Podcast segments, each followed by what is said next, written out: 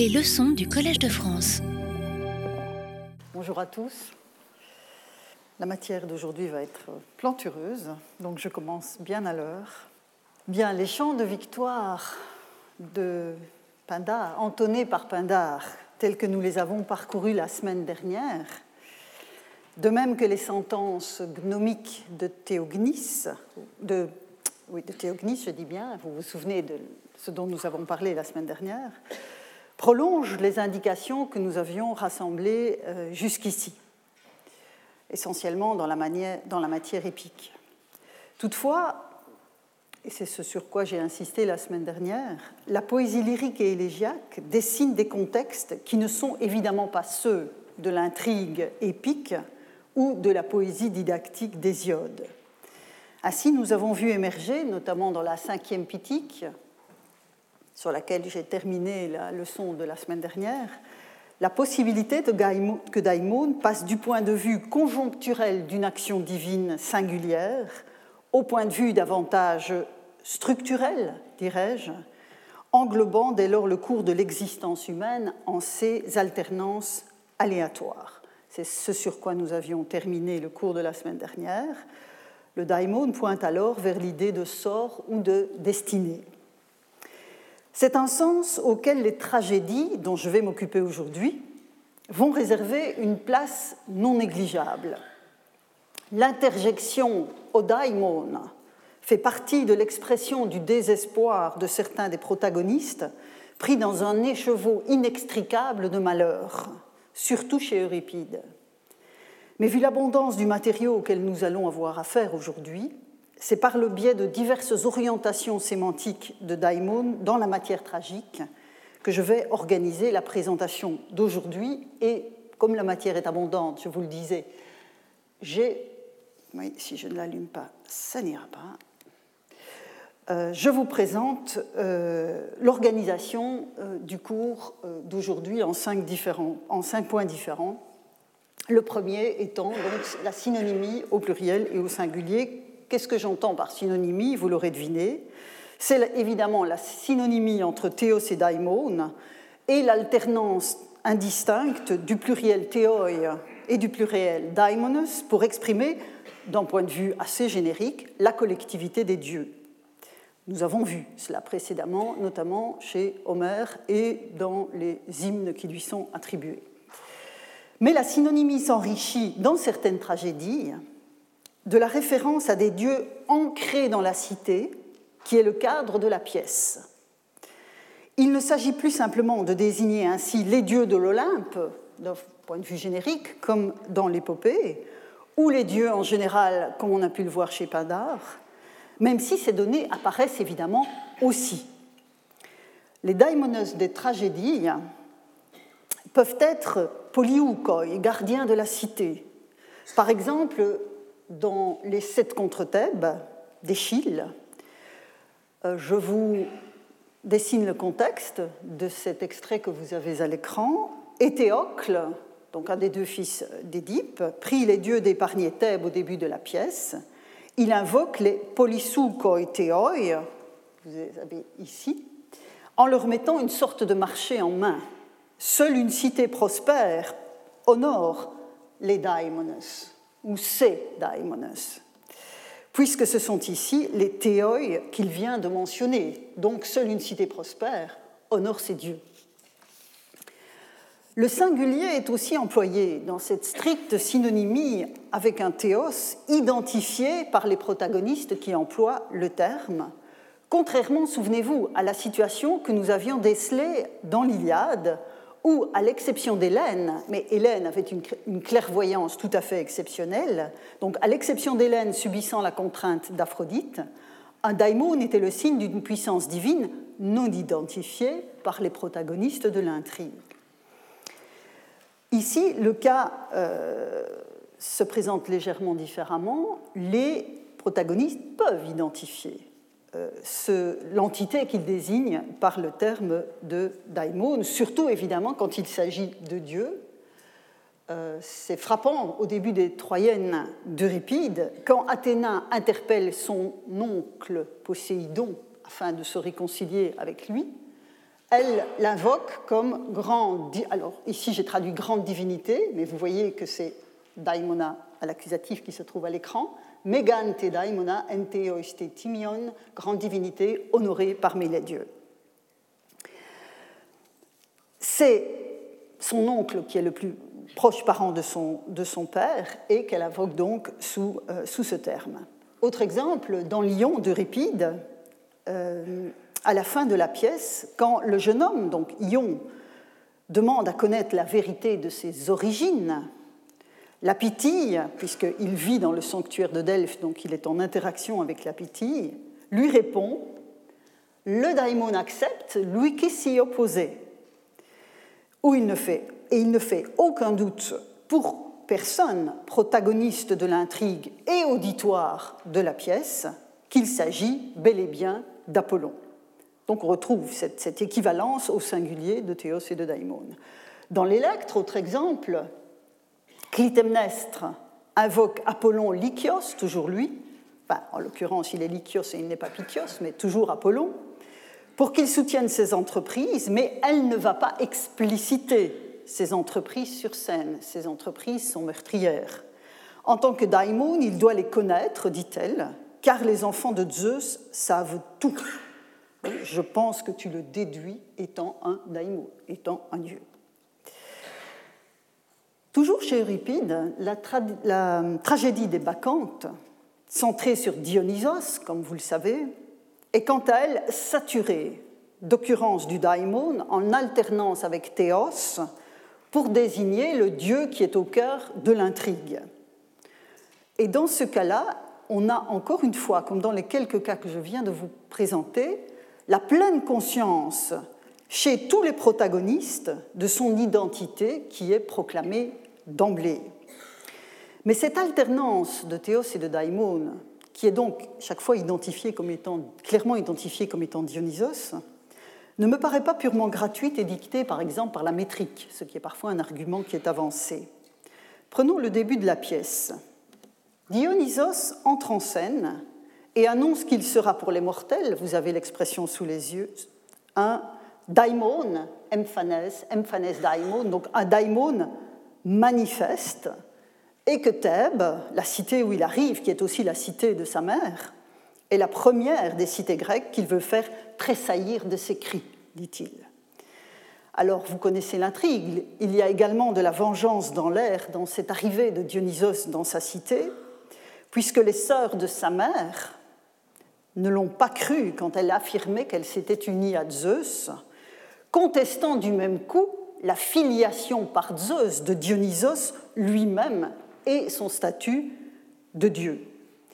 Le Dieu leur a fait perdre l'esprit, hein, c'est le centre, le cœur même de l'intrigue, ainsi qu'à toutes les femmes de la cité, et toutes, dit Dionysos, qui s'adresse aux, aux spectateurs de la pièce d'anglais, toutes doivent accueillir ces rites et reconnaître le daimon manifeste, encore une fois, fanenta daimona, le daimon manifeste que sa mère a engendré à Zeus. Vous voyez l'affirmation de cette divinité, mais manifeste, qui se manifeste parmi les hommes et qui passe par cette notion de daimon. Le cœur des Bacchantes va alors entonner un champ d'action de grâce qui m'intéresse tout particulièrement parce qu'une partie de ce champ d'action de grâce est un macarismos, comme nous l'avons déjà vu à la fin des travaux d'Hésiode. Je reprends le texte et je lis la traduction avec vous. Ô bienheureux, qui transcrit Macar, ô bienheureux, celui qui, heureux, cette fois-ci c'est Eudaimon, heureux et instruit des rites divins, des divins rites, mène une vie pure et réjouit son âme dans le Thiaz, donc le groupe des sectateurs de Dionysos, en faisant le bacan dans les montagnes en de pieuses purifications. Et le cœur de souligner vigoureusement à ce moment la divinité du Dieu en le qualifiant, vous avez l'expression sous les yeux, de Paidatheon Théou, d'enfant Dieu, fils d'un Dieu à savoir Zeus bien entendu.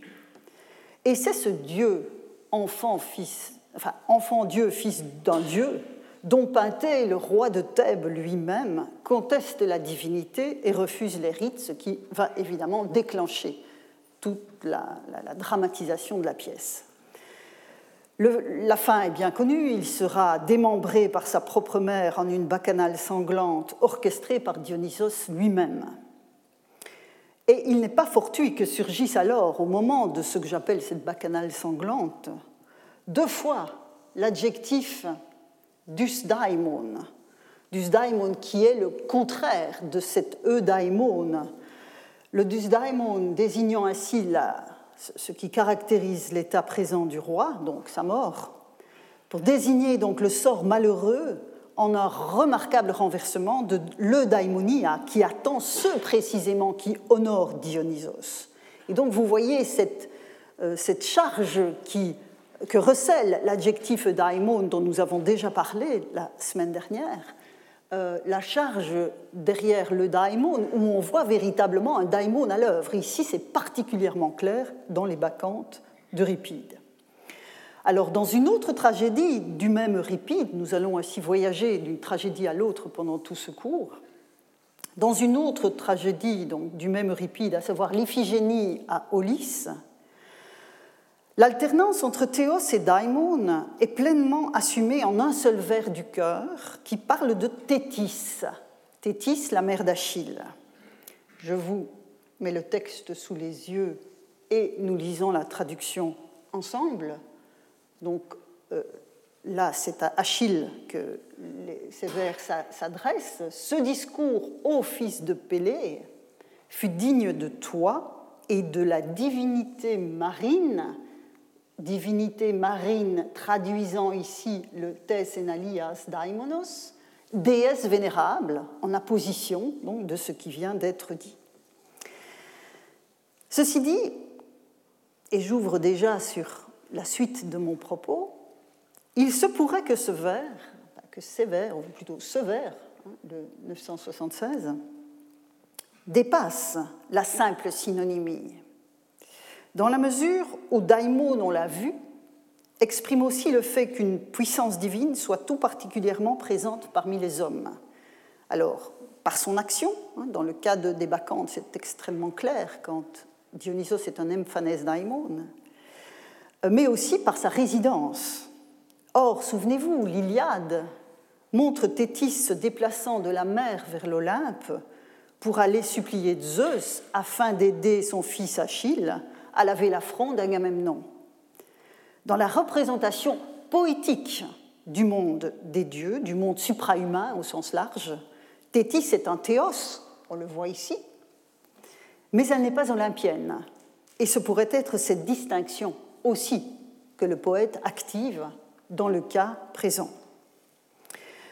On va retrouver Thétis dans la scène finale de l'Andromaque d'Euripide elle apparaît au cœur des femmes qui ne l'identifient pas avant qu'elle ne se présente et disent Je suis Thétis, etc.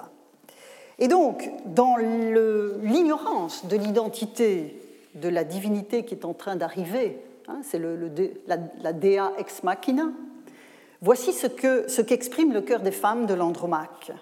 Oh, quel mouvement vient de se produire Quel divin prodige frappe mes sens Femme, Voyez, regardez, voici qu'un daimon, voici qu'un daimon franchissant les terres brillants se pose sur les plaines de Phti, nourricières de chevaux.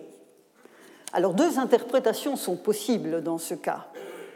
Soit nous avons ici un splendide parallèle aux multiples cas de l'épopée qui voit un protagoniste recourir au terme de daimon pour mentionner qu'un Dieu est en train d'agir, mais sans pouvoir l'identifier, c'est ce que je rappelais encore tout à l'heure. Soit c'est précisément parce qu'il s'agit de la divinité marine Thétis que le poète recourt ici au terme de daimon, selon l'interprétation que j'ai donnée de cette juxtaposition dans l'Iphigénie à Aulis. Alors il est impossible de trancher, même si je pense plutôt pour la première option, à savoir la grille de lecture euh, épique, celle de l'action que l'on ne peut pas encore identifier. En revanche, une autre scène d'apparition suprahumaine ex machina, comme celle auquel nous venons d'avoir affaire, s'inscrit résolument dans la deuxième option, celle de la localisation, et permet ainsi de passer à la deuxième orientation sémantique pour daimon, à savoir la cristallisation d'une action divine qui prend alors une consistance propre. Je disais autre scène de Deus ex machina. C'est la scène finale de l'électre d'Euripide qui introduit une alternative, on va lire le texte, dans l'évocation par le cœur de ceux qui s'avèrent ensuite être les dioscures. Donc cette fois, c'est deux divinités ex machina, deux figures ex machina. Et à nouveau, le cœur s'interroge, comme dans l'Andromaque. Mais quelle est au-dessus du toit de la demeure cette apparition? Dois-je y voir quelque daimonos ou bien certains des dieux célestes? Ce n'est pas un chemin que prennent les mortels. Pourquoi se rendent-ils visibles au regard des humains? Alors, vous voyez qu'ici, on a affaire à une alternative qui est énoncée par le cœur. Et cette alternative implique que la stricte synonymie que l'on décèle dans d'autres emplois n'est évidemment pas de mise ici. À la qualité d'ouranien, vous voyez ici les tons uranion, à la qualité d'ouranien, c'est-à-dire de céleste, des théoi s'ajoute ici, en une alternative précisément, la qualité de daimonos, à savoir, du moins c'est ainsi que je comprends le texte, la dimension épictonienne qui les caractérise, pour reprendre l'expression que j'emprunte aux travaux d'Hésiode et que nous avons vus précédemment. Ils sont donc terrestres, par opposition à des théoi qui, en l'occurrence, sont qualifiés euh, d'uranioi. En d'autres termes, donc, si je dois paraphraser l'interrogation du cœur dans ce cas précis, s'agit-il de Dieu céleste ou, si je déploie les éléments que nous avons vus jusqu'ici, d'une puissance divine en train d'agir parmi les hommes? D'une puissance divine, en l'occurrence deux puissances divines, qui résident parmi les hommes. Il s'agit donc de la traduction explicite de ce que j'ai appelé plusieurs fois et que vous avez vu apparaître dans la liste des entrées des parties du cours d'aujourd'hui, ce que j'ai appelé plusieurs fois la cristallisation d'un pouvoir divin dans une figure qui peut traduire la manifestation d'un dieu parmi les hommes. Nous avons vu abondamment Zeus et ses daimonos et ça va continuer aujourd'hui. Mais ce pouvoir divin cristallisé, si je puis dire, peut aussi recevoir le nom de daimon du fait de sa localisation dans l'espace du cosmos. C'est le cas de Tétis que nous venons de voir. Toutefois, nous n'avons pas nécessairement affaire, et je le répète, je déjà, j'ai déjà attiré votre attention sur ce point, nous n'avons pas nécessairement affaire à des statuts tranchés un daimon n'est pas forcément un statut au même titre que théos ou héros. C'est un signifiant fluide, et je choisis l'adjectif fluide à dessein plutôt que l'adjectif flottant. Hein, souvenez-vous du signifiant flottant dont parlait Marcel de Tienne dans ses, dans ses travaux sur le daimon dont je vous ai parlé tout au début du cours. Donc un signifiant fluide, mais pas totalement flottant, dans la mesure où il y a le, référent est quand même euh, prévisible, partiellement prévisible. Alors, certains des dieux célestes, ou quelques euh, daimonos, dit le cœur de l'électre que vous avez sous les yeux. Alors, un même type d'alternative est attesté dans l'écube, toujours d'Euripide, avec un adjectif rare, mais que nous avons déjà rencontré la semaine dernière chez Sappho. En l'occurrence, dans le cadre du, enfin, le contexte du texte que vous avez sous les yeux, la reine se lamente, la reine Écube, donc après la chute de Troie, la, reine Écube se lamente car elle sait désormais que sa fille Polyxène doit être sacrifiée sur le tombeau d'Achille. Hein, nous sommes dans les, événements postérieurs à la, guerre de Troie et à la chute de Troie. Et dans sa détresse, la reine s'exprime ainsi, je cite, qu'elle voit prendre celle-ci, celle-là. Où me sauverai-je? Où trouver l'un des dieux? Ou un daimon secourable? Et vous reconnaissez peut-être ici, je n'ai pas repris le texte de Sappho, mais nous avions exactement le même adjectif qui qualifiait le daimon que Zeus veut envoyer à celui qu'il veut sortir des peines. Et ici, euh, donc, nous, retrouvons le constat de Sappho, selon lequel Zeus peut, s'il le veut, envoyer un daimon et et parogos pour détourner des peines, mais cette fois dans une expression synthétique qui crée une alternative. On peut rapprocher également cette question formulée par Écube d'une affirmation des Phéniciennes d'Euripide. Donc cette fois-ci, nous sommes à Thèbes, nous sommes revenus à Thèbes avec euh, les malheurs de la famille d'Édipe. Et le roi Créon veut sauver son fils Ménécée de la mort en l'incitant à partir de Thèbes. Et voici le dialogue entre le père et le fils. Ménécée, où dois-je aller, mon père? Créon lui répond Au pays étolien. Ménécée enchaîne, et de là où me rendre? Créon répond Jusqu'au terroir Thesprote. Ménécée identifie ce que son père entend par territoire, terroir, Thesprote, au saint mur de Dodone. Hein. Souvenez-vous, Dodone, c'est le sanctuaire oraculaire de Zeus dont nous avons parlé à propos des lamelles que l'on y a trouvées. Créon lui dit Tu as compris. Et en quoi me protégeront-ils demande Ménécée, à savoir les cinq murs de Dodone. Et Créon de conclure Le daimon te conduira. Et vous avez cette expression Pompimos o daimon. Ce qui signifie, puisque là l'ancrage de Dodone est évident pour ceux qui sont les spectateurs de cette, de cette tragédie, euh, il est clair que la référence à Dodone renvoie à Zeus et à son action. Et donc, quand Créon dit à son fils Le daimon te conduira, c'est l'action de Zeus sera ton guide. Hein, c'est Zeus qui se profile derrière le euh, Pompimos daimon.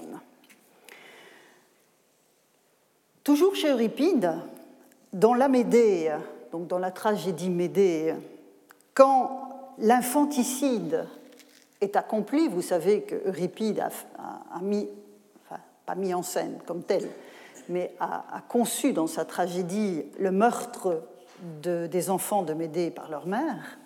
Et donc, quand l'infanticide est accompli et que Jason prend la mesure, donc le, père des enfants, prend la mesure de son malheur, il va interpeller son épouse meurtrière en ces termes. Je lis avec vous. Jason donc par la Médée. Ah, puisse te faire périr l'Érinus de tes enfants, l'Érinie de tes enfants, et la justice vengeresse du meurtre.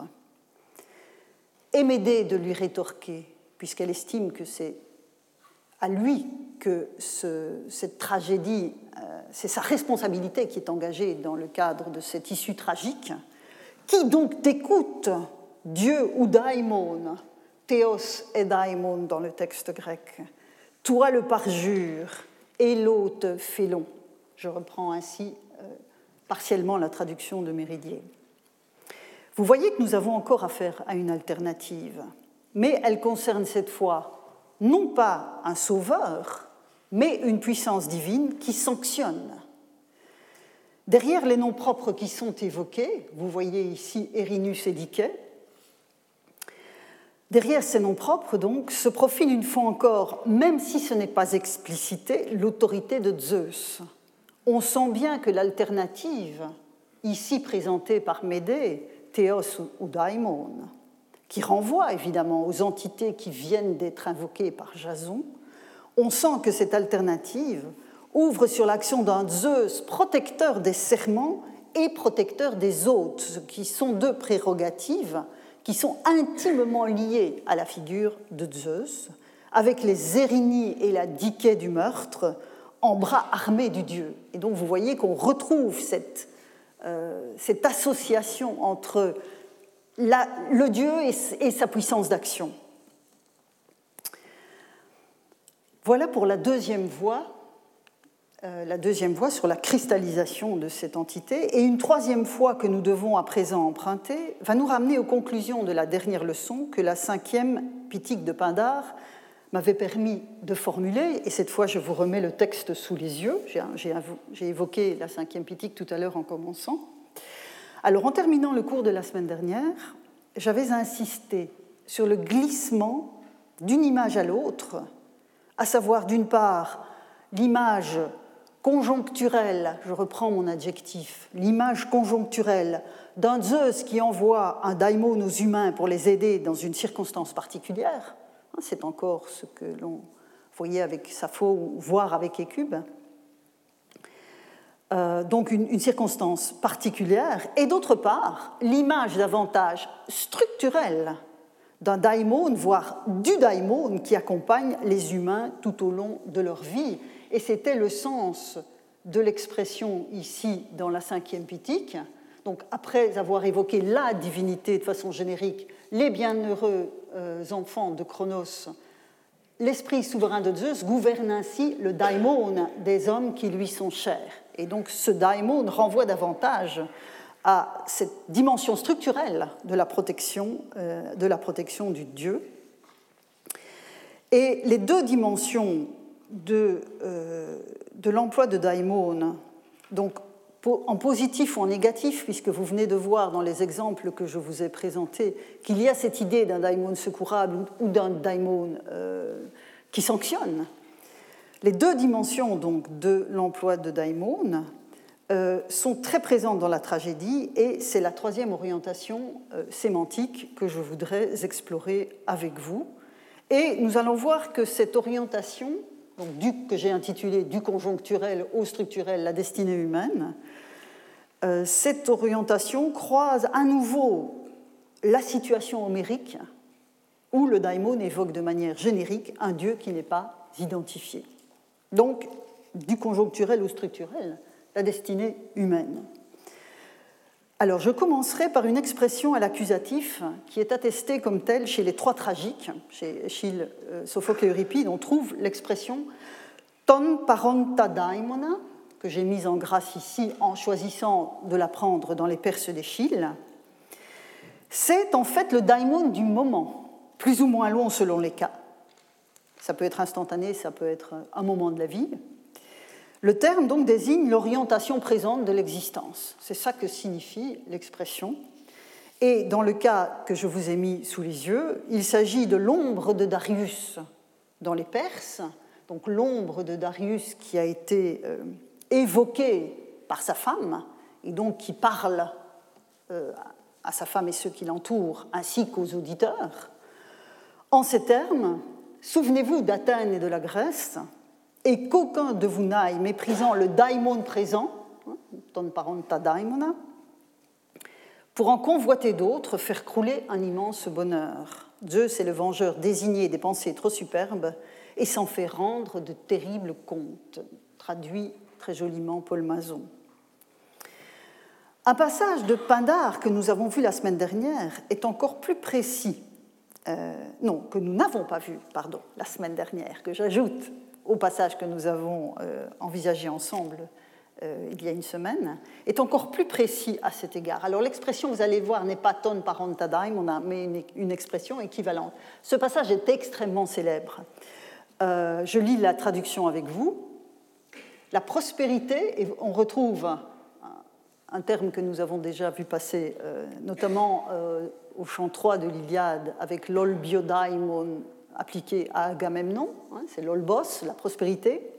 Donc la prospérité, dit Pindar, ne dure pas longtemps pour les mortels quand elle vient à eux en sa plénitude. Et voici le passage célèbre Je serai petit dans les petites choses, grand dans les grandes, et toujours j'aurai soin et souci du daimon qui m'entoure. Là, j'ai modifié la traduction euh, de la collection des universités de France le daimon qui m'entoure selon mes moyens. Si un dieu, un dieu, un théos, vous l'avez souligné ici, si un dieu m'apporte la richesse charmante, j'ai confiance que je saurai acquérir dans l'avenir une gloire sublime. L'expression ton parenta daimona, comme l'expression pindarique que vous avez ici, ton amphe ponta daimona, est la plupart du temps dans les traductions rendues par destin présent. C'est aussi, le cas pour d'autres occurrences où un protagoniste de l'intrigue va parler de son daimon. Mais le passage de Pindar, et c'est pour ça que j'utilise Pindar pour interpréter le ton parenta daimona de la, de la tragédie, euh, ce passage de Pindar montre bien par le vocabulaire qu'il utilise qu'il s'agit avant tout de Dieu et de culte, beaucoup plus que de destin au sens générique. Vous avez ici le verbe au futur, donc askeso, et le participe thérapeone, qui sont des verbes qui expriment euh, notamment l'activité rituelle, l'activité cultuelle, l'hommage qui est concrètement rendu aux dieux. Alors, je, prends encore un autre exemple tragique avant de revenir sur le passage des Perses. Il s'agit donc d'un dialogue pour, appuyer encore cette idée que, idée que je vous ai déjà soumise plusieurs fois, mais qui trouve à s'appliquer de façon particulièrement claire dans la tragédie, l'idée que la notion de destin finalement euh, nivelle complètement la richesse de l'expression euh, que, le poète emploie quand il utilise, l'expression à laquelle le poète recourt avec le mot daimon. Le, passage ici, c'est en fait un. Là, je n'ai mis que la traduction avec quelques parties en grec parce que c'était assez long.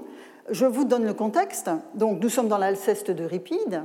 Donc, vous savez que le roi Admet avait obtenu de pouvoir continuer à vivre au-delà du terme prévu de son existence, à condition que quelqu'un se sacrifie pour lui. En l'occurrence, personne ne veut se sacrifier, sauf sa femme, à savoir Alceste. Et c'est finalement Héraclès qui, arrivant euh, de façon inopinée au moment du drame, va ramener Alceste des enfers. J'aurai l'occasion tout à l'heure de vous montrer un autre passage à cet égard. Mais donc ici, c'est le moment où Héraclès arrive, arrive en Thrace, et il doit s'attaquer aux chevaux de Diomède, des juments de Diomède qui sont réputés être anthropophages donc ça fait partie des différents travaux que Héraclès doit accomplir.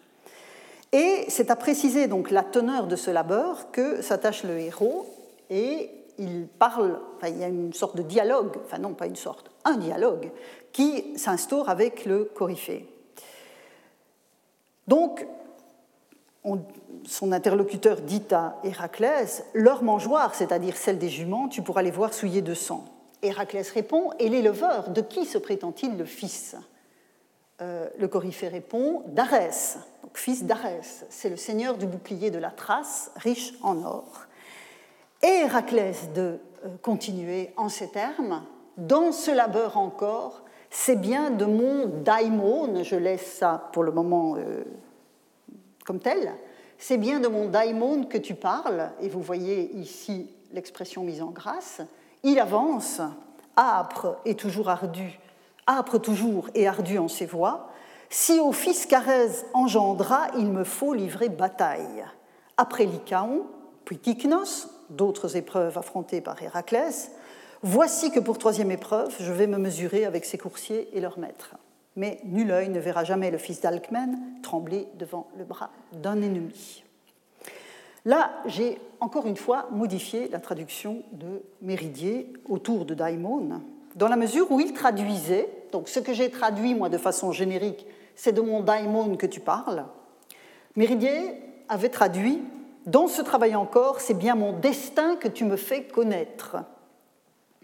Mais là encore, je pense que l'arrière-plan du passage est plus complexe. En inscrivant l'opposant à venir d'Héraclès dans la généalogie du dieu Arès, le Coryphée confirme que c'est bien une action divine qui est à l'œuvre dans les épreuves qui sont imposées aux héros. Et c'est cela que souligne Héraclès en évoquant son daimon. La situation présente vient s'ajouter à la succession des interventions divines qui lui imposent ces épreuves, comme l'atteste le fait que le bouvier soit fils d'Arès, Dès lors, le daimon présent des Perses d'Échille, tout autant que le daimon qu'Héraclès affirme être le sien ici, relève de l'intervention des dieux dans la vie des hommes. Ce que nous pouvons exprimer en français, parce que au bout d'un moment, évidemment, on ne peut plus se contenter d'une expression du type c'est bien de mon daimon que tu parles, on peut exprimer en français comme étant le sort, c'est bien de mon sort que tu parles. C'est encore le cas, et je vais revenir hein, sur, ce, sur, ce, point, c'est encore le, le, cas, je reviens à la Médée de Ripide, toujours dans cet échange terrible entre Jason et Médée, et nous sommes quelques vers euh, plus tôt que l'interjection, euh, l'appel aux Érinies et à la diquée du meurtre que nous avons vu il y a un instant. Et dans ce, cette lamentation de Jason sur, sur lui-même, voici ce qu'il dit à sa femme Va-t'en, infâme, abject infanticide, il ne me reste qu'à gémir sur mon daimon. De mon nouvel hymen, je ne jouirai pas, et les fils que j'ai engendrés et nourris, je ne les aurai plus vivants pour leur adresser la parole, je les ai perdus. Dans ce cas, il ne fait évidemment pas de doute que la traduction par mon sort est la bonne. C'est son avenir compromis sur lequel se lamente Jason. Mais encore une fois, derrière cette notion, il ne faut pas perdre de vue l'action d'un Dieu. C'est aussi dans la, lignée de ce que euh, je vous mets sous les yeux ici, c'est aussi le sens, dans l'Alceste, je reviens à l'Alceste, le sens de ces mots que le poète met dans la bouche d'Admet, qui a vu mourir sa femme à sa place. Et le poète lui fait dire Ami, le daimon de ma femme, vous avez ici Gunaikos daimona, le daimon de ma femme est plus heureux que le mien. Voilà ce que je crois malgré les apparences.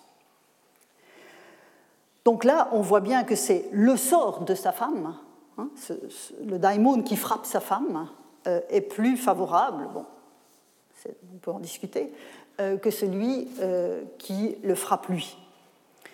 De même, toujours dans la Médée, je poursuis avec ces différents parallèles pour vous, montrer une ligne, hein, une ligne qui concerne euh, cette, cette, vision du conjoncturel ou structurel.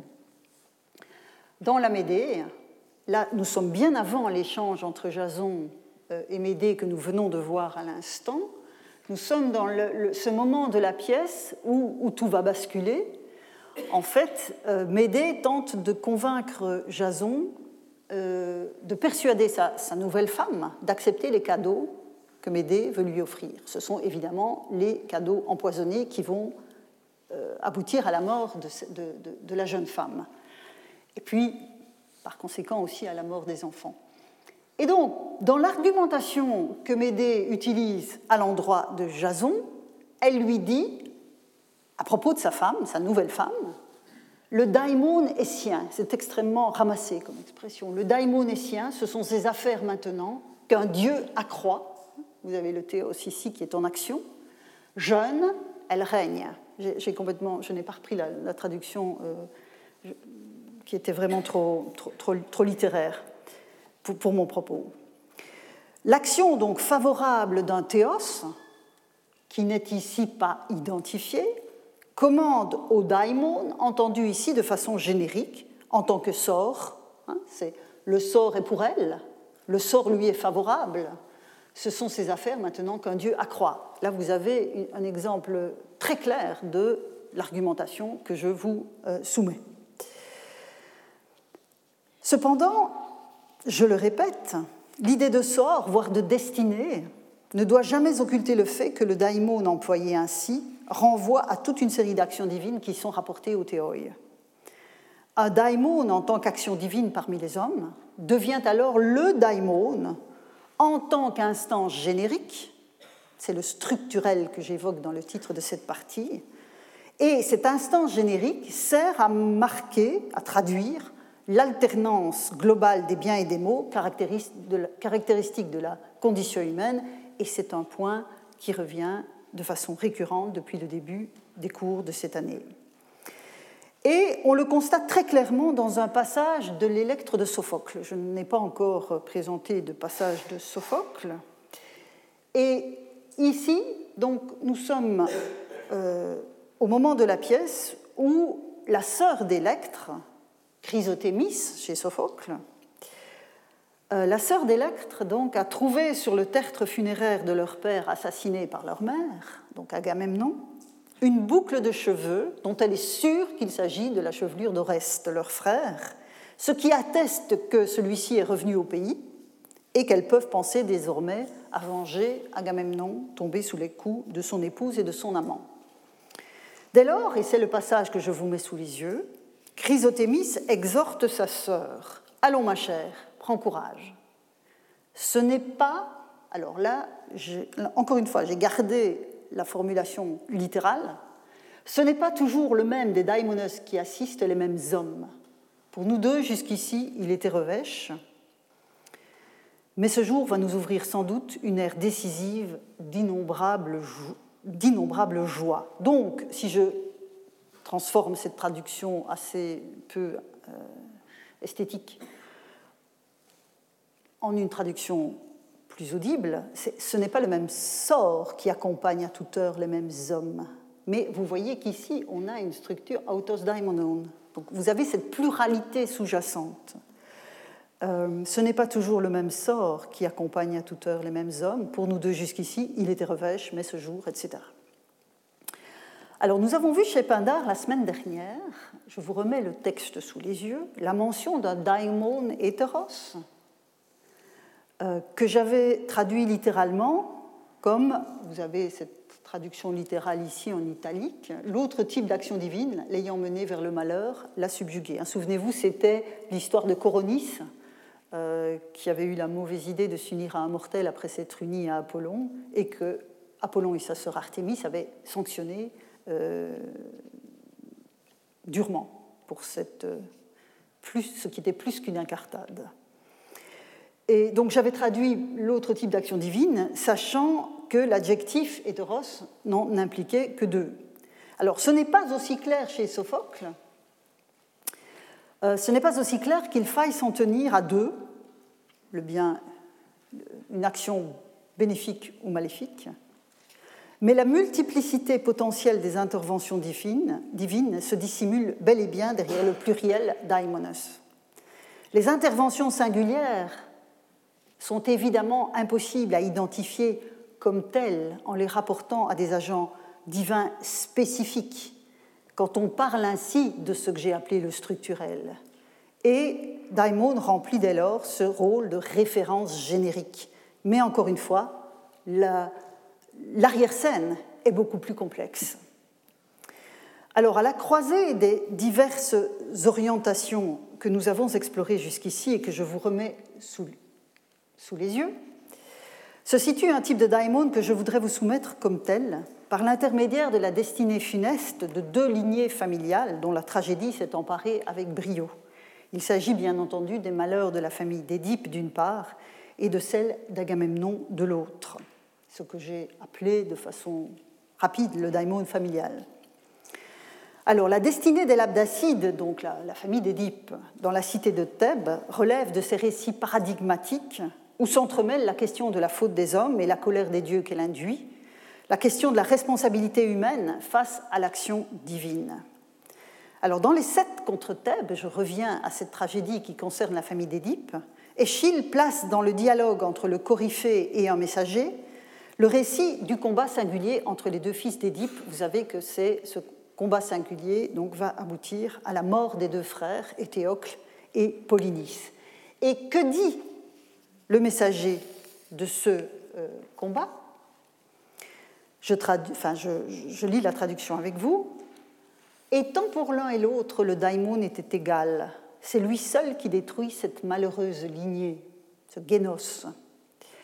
Mais une bonne centaine de vers plus loin, voici ce qu'on peut lire dans la traduction de Paul Mazon. Cette fois-ci, j'ai j'ai repris comme telle la traduction, mais vous allez voir que je vais évidemment la modifier. Donc, on est toujours donc, dans cette euh, présentation de la tragédie qui s'est nouée dans le combat des deux frères. Le trophée d'Athée, vous voyez ici, le trophée d'Athée se dresse à la porte où ils se frappaient tout à l'heure, donc les deux frères. Et sur sa double victoire, le ciel s'est arrêté. C'est la très jolie euh, traduction euh, littéraire de Mazon. Alors, Athée, nous l'avons déjà rencontré, C'est l'aveuglement que nous avons vu apparaître dans la longue liste des enfants d'Eris, la fille de la nuit. Athée est la fille de la querelle. Dans le premier passage, le traducteur a euh, distingué, dans le premier passage, le traducteur a distingué Athée de Daimon en conférant à celui-ci, donc dans ce passage, en conférant à celui-ci le sens générique qu'il lui attribue très régulièrement dans ses traductions. Souvent, quand on a affaire à un daimon au singulier de ce type-là, Mason traduit par le ciel. Et donc c'est ce qu'il a fait ici. Mais après ce que nous avons vu ensemble jusqu'ici, il me semble que nous pouvons, sans témérité excessive, faire l'hypothèse que le daimon qui a vaincu deux fois et s'est dès lors arrêté d'agir sur cette double victoire est précisément l'athée dont le cœur vient de parler. Et ce d'autant plus, oui, ce n'est pas le messager, c'était le cœur. Ce d'autant plus qu'une cinquantaine de vers plus loin, Ismène, une des deux sœurs d'Éthéocle et Polynice, souligne que les deux frères étaient, vous voyez ici, alors j'ai remis une traduction plus littérale, euh, Ismène souligne que les deux frères étaient allez, daimonisés, vous avez un verbe qui est formé sur daimon ici, daimonisé par athée. Donc, je pense que cette réflexion au vers, euh, quelques, centaines de vers plus loin, donne du crédit à la, la conjonction entre athée et le daimon qui s'est arrêté. Ce n'est pas le ciel, ce n'est pas une puissance divine générique, c'est Athée elle-même en tant qu'action d'un dieu qui euh, s'est arrêtée. Une fois que les deux frères étaient morts, sa tâche était accomplie. On trouve en outre un passage parallèle chez le même Échille, dans l'un des chœurs de l'Agamemnon, ce qui nous fait passer dans la famille des Atrides. Vous avez ici donc euh, euh, l'un des chœurs de la, de la tragédie l'Agamemnon, où le chœur s'exprime ainsi à propos de ce qui est en train de frapper la maison d'Agamemnon, mais toujours en revanche la démesure ancienne. Euh, ah oui, pardon, non, excusez-moi. Euh, je parlais d'Athée, et voilà ici, euh, dans l'Agamemnon, oui, c'est ça, pardon. Mais toujours en revanche, pardon. donc la démesure ancienne, vous avez eu Brice ici, la démesure ancienne chez les méchants fait naître une démesure neuve à Zusan, tôt ou tard, et avec elle, le daimon, daimona, que l'on ne peut combattre ni attaquer, l'arrogance impie d'Athée, nous la retrouvons, sombre pour les palais, hein, vous avez Mélainas, Mélatroïsine, ressemblant à ses parents, Aidomenan Tokusin, le daimon ressemblant à ses parents. Or, qui sont les parents, enfin plutôt la mère et la famille d'Athée, c'est la sombre Eris, fille de la sombre nuit. Donc vous voyez ici, nous sommes parfaitement dans euh, ce passage de l'Agamemnon d'Échille, dans la lignée de cette généalogie de la nuit que nous avons vu se déployer chez euh, Hésiode.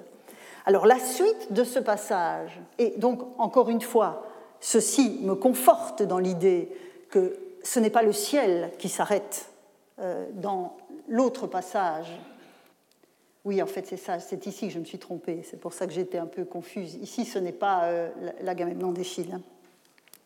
Euh, ici, nous sommes dans l'Agamemnon, mais cela me conforte que dans les sept contre Thèbes, ici, euh, nous avons une, une, identification à faire entre Athée et le daimon, comme c'est le cas ici aussi.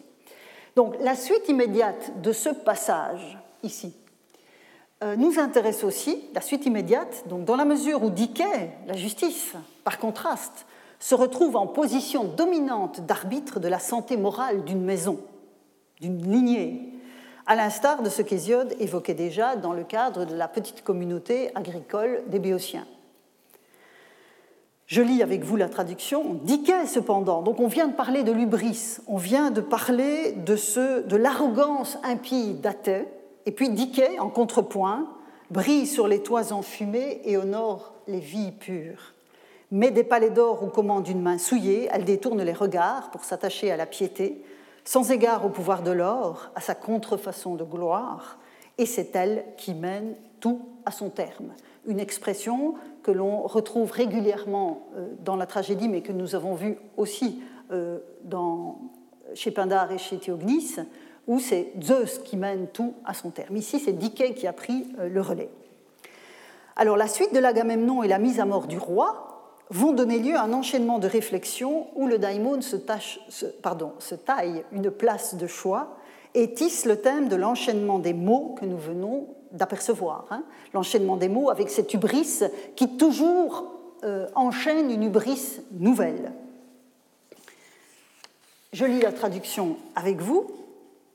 Donc c'est un échange entre le cœur de l'Agamemnon et euh, Clytemnestre. Donc, je vous ai dit, euh, cette invocation daimon hein, que l'on trouve souvent dans la tragédie, ici c'est un daimon agissant. Daimon qui t'abat sur la maison et les têtes des deux petits-fils de Tantale.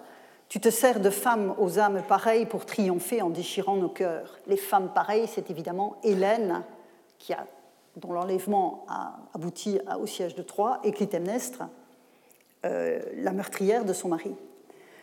Clytemnestre, ta bouche cette fois rectifie ton erreur en nommant le daimon qui largement s'engraisse aux frais de cette race, aux frais de cette lignée et vous retrouvez ici la référence au Génos. C'est lui qui, dans nos entrailles, nourrit cette soif de sang. Avant même qu'ait fini le mal ancien, un abcès nouveau apparaît. Hein, c'est cette hubris euh, qui revient sans cesse. Le cœur répond Oui, il est terrible pour cette maison et cruel dans ses rancunes, le daimon que tu viens de rappeler. Ô rappel douloureux d'un sort insatiable d'horreur. Et là, en l'occurrence, derrière le sort, vous n'avez pas le texte grec, c'est tuké, Hein, qui est une notion qu'il faudra que j'aborde, mais ce sera pour l'année prochaine. Euh, donc un sort euh, insatiable d'horreur, là c'est la, la part Zeus qui veut tout et tout achève. Vous voyez, la Diké tout à l'heure est devenu Zeus lui-même. Rien sans, Zeus ne s'accomplit parmi les hommes. Est-il ici rien qui ne soit œuvre des dieux? Et enfin, euh, Clytemnestre, tu viens enfin de proclamer la vérité, du moins je veux moi échanger des serments avec le daimon des Pleistenidae, et au présent, si dur qu'il soit, me résigner, pourvu que désormais sortant de cette maison, il aille épuiser une autre lignée par ses meurtres domestiques. La moindre part me suffira des biens de cette demeure. Si j'arrive à bannir du palais cette fureur de mutuels homicides. Et sur la question plus générale de cette récurrence de, de ce qu'on appelle maintenant la faute ancestrale, je vous recommande vivement l'ouvrage de Renaud Gagné qui s'appelle Ancestral Fault in Ancient Greece, publié à Cambridge en 2013, et qui fournit en fait tout l'arrière-plan et une analyse très fine de cette problématique dont je ne tire qu'un fil qui est celui du daimon. Alors, l'expression que euh, Échille place dans la bouche de Clytemnestre renvoie exactement à ce que nous appelons la malédiction des Atrides. Alors, ce Pléisténès est un personnage mal connu dont des commentateurs font euh, tantôt le père d'Agamemnon et de Ménélas, qui ne seraient donc pas directement euh, les fils d'Atrée, ou encore le frère d'Atrée. Quoi qu'il en soit, bon, c'est la première option qu'Échille adopte manifestement ici même si c'est en contradiction avec d'autres éléments que l'on trouve dans la, dans la tragédie. Mais c'est un point de détail sur lequel je ne m'attarde pas. Ce qui m'intéresse ici, c'est de voir l'abcès sans cesse renaissant de la démesure, tel que le décrivait Clytemnestre, qui devient ici, chez la même protagoniste, le daimon de la famille, dont le cœur rapporte l'action à Zeus lui-même, en un schéma qui nous est maintenant familier, et que Théognis délivrait déjà sous une forme gnomique, un texte que nous n'avons pas vu la semaine dernière, la démesure est le premier mal Cyrnos, on retrouve Ubris, que qu'un dieu ou le dieu, hein, si c'est Zeus par exemple, envoie à l'homme qu'il veut anéantir. Et donc le daimon des Pleistenidae invoqué par Clytemnestre est cette démesure qui réapparaît à chaque génération, hein, le tripacunton, même si le terme est contesté, enfin, discuté, daimonagenes, le daimon trois fois gorgé du sang de la famille, depuis le meurtre des enfants de Thieste par Atrée jusqu'au meurtre d'Agamemnon que Clytemnestre a perpétré, et anticipant peut-être déjà, le, poète anticipe peut-être déjà avec ce tri, sur euh, le sien propre, le meurtre de Clytemnestre par la main de son fils Oreste, dont on a vu tout à l'heure qu'il était revenu. Une fois encore, dans ce cas-ci, le destin est une traduction bien faible au vu de la richesse sémantique qui se déploie dans cette cascade d'occurrences du terme daimon. Je veux souligner aussi que pour clore sur cette question du daimon familial, que le daimon familial, dit familial, peut être aussi favorable, bien sûr. Dans les cas tragiques que je viens de vous présenter, c'est un daimon sanguinaire, hein, sanguinolent, trois fois gorgé du sang de la famille. Mais, par exemple, Pindar, dans la 13e olympique, parlera du daimon genetlios, donc qui est la même idée, des oligaitides, c'est-à-dire une, famille de Corinthe dont les membres euh, présentent au contraire une destinée particulièrement heureuse à travers les générations. Donc on a toujours cette ambivalence positive-négative dès que le daimon est, euh, est en cause. Alors, une cinquième et dernière voie d'exploration est encore à emprunter dans la matière tragique, et elle touche au monde des morts, que nous avons déjà approché dans le récit des cinq espèces humaines des travaux d'Hésiode. Souvenez-vous, les daimones, c'était les, défunts, les morts euh, de l'âge d'or qui étaient devenus immortels par la volonté de Zeus. Je voudrais explorer aussi cette, cette voie, ici dans la matière tragique. Or, à cet égard, trois tragédies offrent des traits remarquables. Il s'agit des Perses d'Échille, dont nous avons déjà parlé, de l'Alceste de Ripide, dont nous avons déjà parlé aussi, et du Ressos, dont la, paternité de Ripide est contestée, mais que je vais inclure ici dans mon propos. Alors, je commence par les Perses.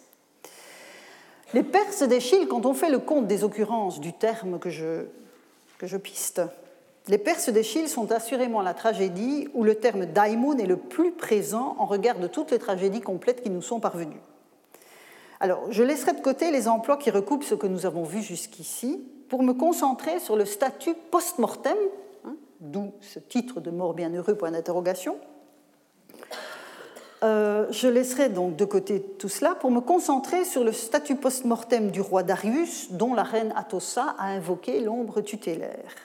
Alors, quand elle parle de l'évocation et que le cœur parle aussi de l'évocation à laquelle elle doit euh, s'attacher, il s'agit d'évoquer, nous dit le texte, Tante daimona dareion, donc le daimon Darius, dont la psyché, nous dit le texte, vous ne l'avez pas ça sous les yeux, dont la psyché, l'âme, doit remonter à la lumière, tandis que quatre vers plus loin, il est qualifié par le cœur de roi isodaimon, de roi semblable à un daimon. Et ensuite, c'est le troisième euh, passage que vous avez sous les yeux, euh, de daimon orgueilleux, théos des Perses néasus, et donc vous avez à nouveau la juxtaposition de ces deux termes, daimon et théos.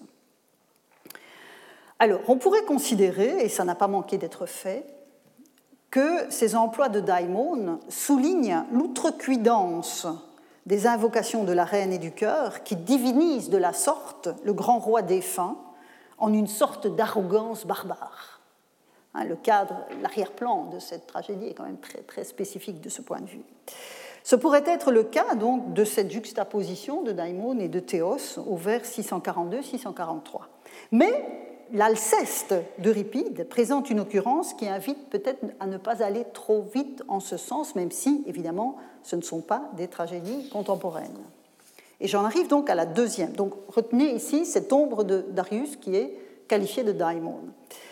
J'en arrive à l'Alceste. Donc, Alceste est morte, elle s'est sacrifiée pour son époux, et le chœur va entonner un chant qui évoque le tombeau de la défunte. Alors, je vous prie d'excuser, parce qu'aujourd'hui, je vais légèrement dépasser le temps, tellement la matière est abondante, mais je vous promets que ce ne sera pas trop long au-delà du terme. Euh, donc, j'implore votre indulgence et votre patience. Donc, après la mort d'Alceste, qui s'est sacrifié pour son époux, le chœur donc entonne un chant où il évoque le tombeau de la défunte. Et voici ce que cela donne. Je lis la traduction de Méridier avec vous, hormis pour le mot daimon. Qu'il ne soit pas non plus compté comme le tertre des trépassés, le tombeau de ton épouse, donc il s'adresse à Admet, mais honoré à l'égal des dieux. Et vous avez euh, ici, voyez, homoios. Honoré euh, à l'égal des dieux, objet du culte des passants. En s'écartant de sa route, on dira Celle-ci jadis mourut pour son mari, aujourd'hui, elle est un daimon bienheureux, Makaira. Salut, ô vénérable, sois-nous, donc, ô potnia, ô maîtresse, euh, sois-nous propice sois-nous propice, agis de façon positive en notre faveur. Alors, donc, les Perses d'un côté, l'Alceste de l'autre, tout se passe comme si ces figures tragiques exceptionnelles conservaient au-delà du trépas le pouvoir d'interagir avec les vivants.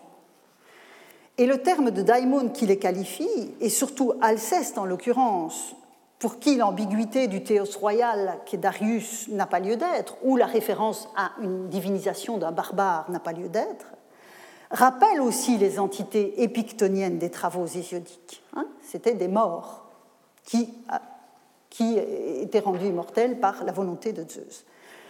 Alors, si c'est bien cette analogie qu'Échille a fait valoir dans les Perses, il est clair que le privilège royal de Darius trouve son compte. Souvenez-vous, le fait d'être un daimon euh, immortel en tant que mort de l'âge d'or était qualifié de guéras, donc de, faveur royale. Est-ce que c'est cette dimension qui euh, pourrait trouver son compte dans le cas de, Darius? Je, laisse la porte ouverte. Alors, pour Alceste, nous ne nous situons évidemment pas dans le registre du guéras basileion, du privilège royal que Zeus a confié aux défunts de l'âge d'or. Le statut, car cette fois-ci il s'agit bien d'un statut post-mortem qui est ainsi attribué par le poète, est une manière de conférer à la vertu d'Alceste et à son abnégation une aura divine qui continue de se manifester après la mort. C'est comme cela que je comprends le Makaira Daimon. Et l'auditoire en plus sait que cette mort n'est que temporaire, puisqu'elle va revenir à la vie grâce à Héraclès. Alceste est en quelque sorte ici la manifestation divinisée de l'arreté, de la vertu dont elle a fait preuve. Troisième et dernière tragédie à propos de ces euh, morts bienheureux, c'est le Résos. Alors, le Résos va mettre en, scène, en fait en une intrigue travaillée, euh, un, un, bref épisode du chant 10 de l'Iliade, quand Ulysse et Diomède vont traverser les lignes troyennes pour aller espionner les ennemis. En fait, c'est un petit épisode de l'Iliade qui est ainsi transcrit dans une tragédie appelée le Ressos. Et le pseudo-Euripide met l'accent sur la figure de Ressos, qui est tué par les deux Grecs, donc à savoir Ulysse et Diomède, avec la bénédiction d'Athéna. Dans la tragédie, donc à la suite de la mort de son fils, la mère de Ressos, qui est une muse, évidemment tout élément qu'on ne trouve pas du tout dans l'épopée, la mère du héros, qui est l'une des muses, se lamente sur la mort de son fils et elle va délivrer une prophétie, et c'est cette prophétie qui nous intéresse. Vous allez tout de suite voir pourquoi. On a cette expression très curieuse, anthropodaimon. Je descends, je, descends, pardon, je ne descends pas. Euh, je lis la traduction avec vous. Euh, c'est la muse qui parle.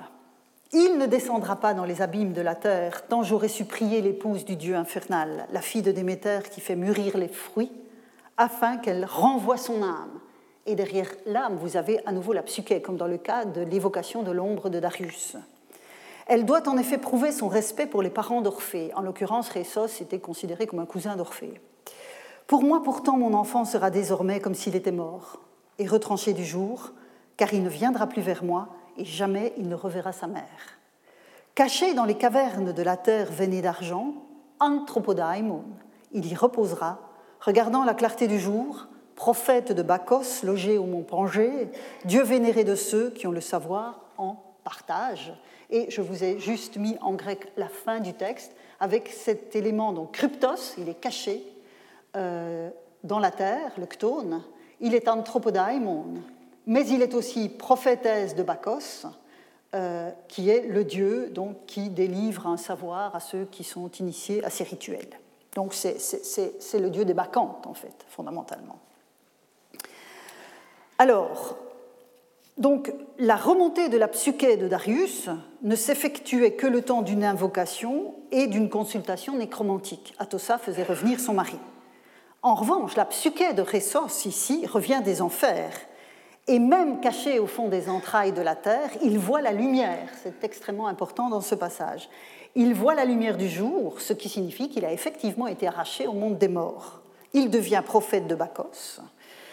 Euh, dans des cérémonies mystériques qui sont associées au mont Pangée, une, montagne de traces, à laquelle était aussi associée donc, la figure d'Orphée. Donc tout ça fait pleinement sens.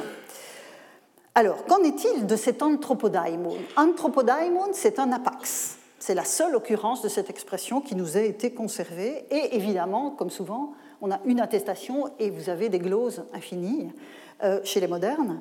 Donc une abondante littérature savante euh, qui a beaucoup glosé sur le cavalier Thrace, donc une divinité locale de la Thrace qui aurait pu se cacher derrière la figure de Ressos.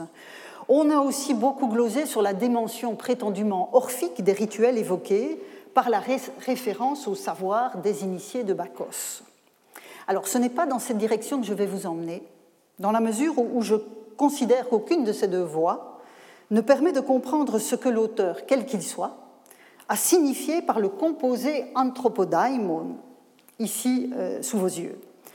En effet, il me semble beaucoup plus intéressant de reprendre les acquis que nous avons rassemblés pour essayer de comprendre cette occurrence dans une œuvre tragique. Or, souvenez-vous de ce que nous avons vu à propos de Phaéton.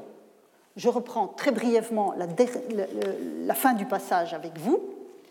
Donc, il est enlevé par Aphrodite, elle l'a promptement ravi et en fait, souvenez-vous, un divin, euh, pardon, elle en fit dans ses divins temples un desservant de l'intérieur, c'est comme ça que j'avais traduit Néopolon Mukion, un daimon divin, daimon adion. Nous avons vu ça pendant toute une leçon, donc je, n'y insiste pas. Euh, mais quand vous remettez en perspective ce que l'on trouve de Phaéton chez Hésiode et ce que l'on trouve à propos de Chrysos euh, chez le pseudo-Euripide, vous voyez qu'il y a une comparaison que l'on peut faire. Dans la tragédie éponyme, Ressos n'est pas enlevé, mais renvoyé des enfers vers la lumière du jour. Ça, c'est effectivement une différence. Mais comme Phaéton, il est caché, vous avez l'expression mukion dans euh, la théogonie, vous avez le cryptos chez Ressos, il reçoit un statut de desservant d'une divinité parmi les hommes, il devient prophète de Bacchus, tandis que Phaéton est euh, d'Aphrodite, Néopolos d'Aphrodite. L'un est un daimon divin, l'autre est un homme daimon. La première expression, donc daimon dion, tendant vers le résultat divin de la transformation, et la seconde vers son origine humaine. Mais il me semble que ce sont les deux pôles d'un même processus qui fait d'un être hybride entre un homme et un dieu, puisque tous les deux sont des êtres hybrides entre homme et Dieu, l'instrument d'une puissance divine. Hein. Vous vous souvenez, c'était le résultat auquel j'étais arrivé dans l'interprétation de Phaéton, une sorte de manifestation de la puissance d'Aphrodite. Euh, ici, la qualité de prophète de Ressos exprime moins la dimension oraculaire de Dionysos qui n'est guère attestée, euh, que la délivrance d'un message pour ceux qui sauront, après l'initiation, au mystère du Dieu. Donc, comme celle de Phaéton manifeste les pouvoirs d'Aphrodite sur la terre, et les daimonesses de l'âge d'or, vêtues de brume, le font pour Zeus chez Hésiode. Donc, vous aviez Phaéton qui est une manifestation de la puissance d'Aphrodite, les daimonesses de l'âge d'or qui sont une manifestation de la puissance de Zeus. Avec Ressos, on a manifestement une entité qui semble bien remplir un rôle similaire par d'autres voies pour Bacchus. Et donc, on retrouve là, pour Daimon, quelque chose qui est beaucoup plus intéressant, me semble-t-il, que la référence au cavalier Thrace ou de prétendus mystères orphiques. Donc, à la lumière de cette comparaison, l'anthropodaimon s'inscrit parfaitement dans la tradition poétique que nous avons parcourue, sans avoir besoin donc de recourir à ces voies d'exploration. Je conclus.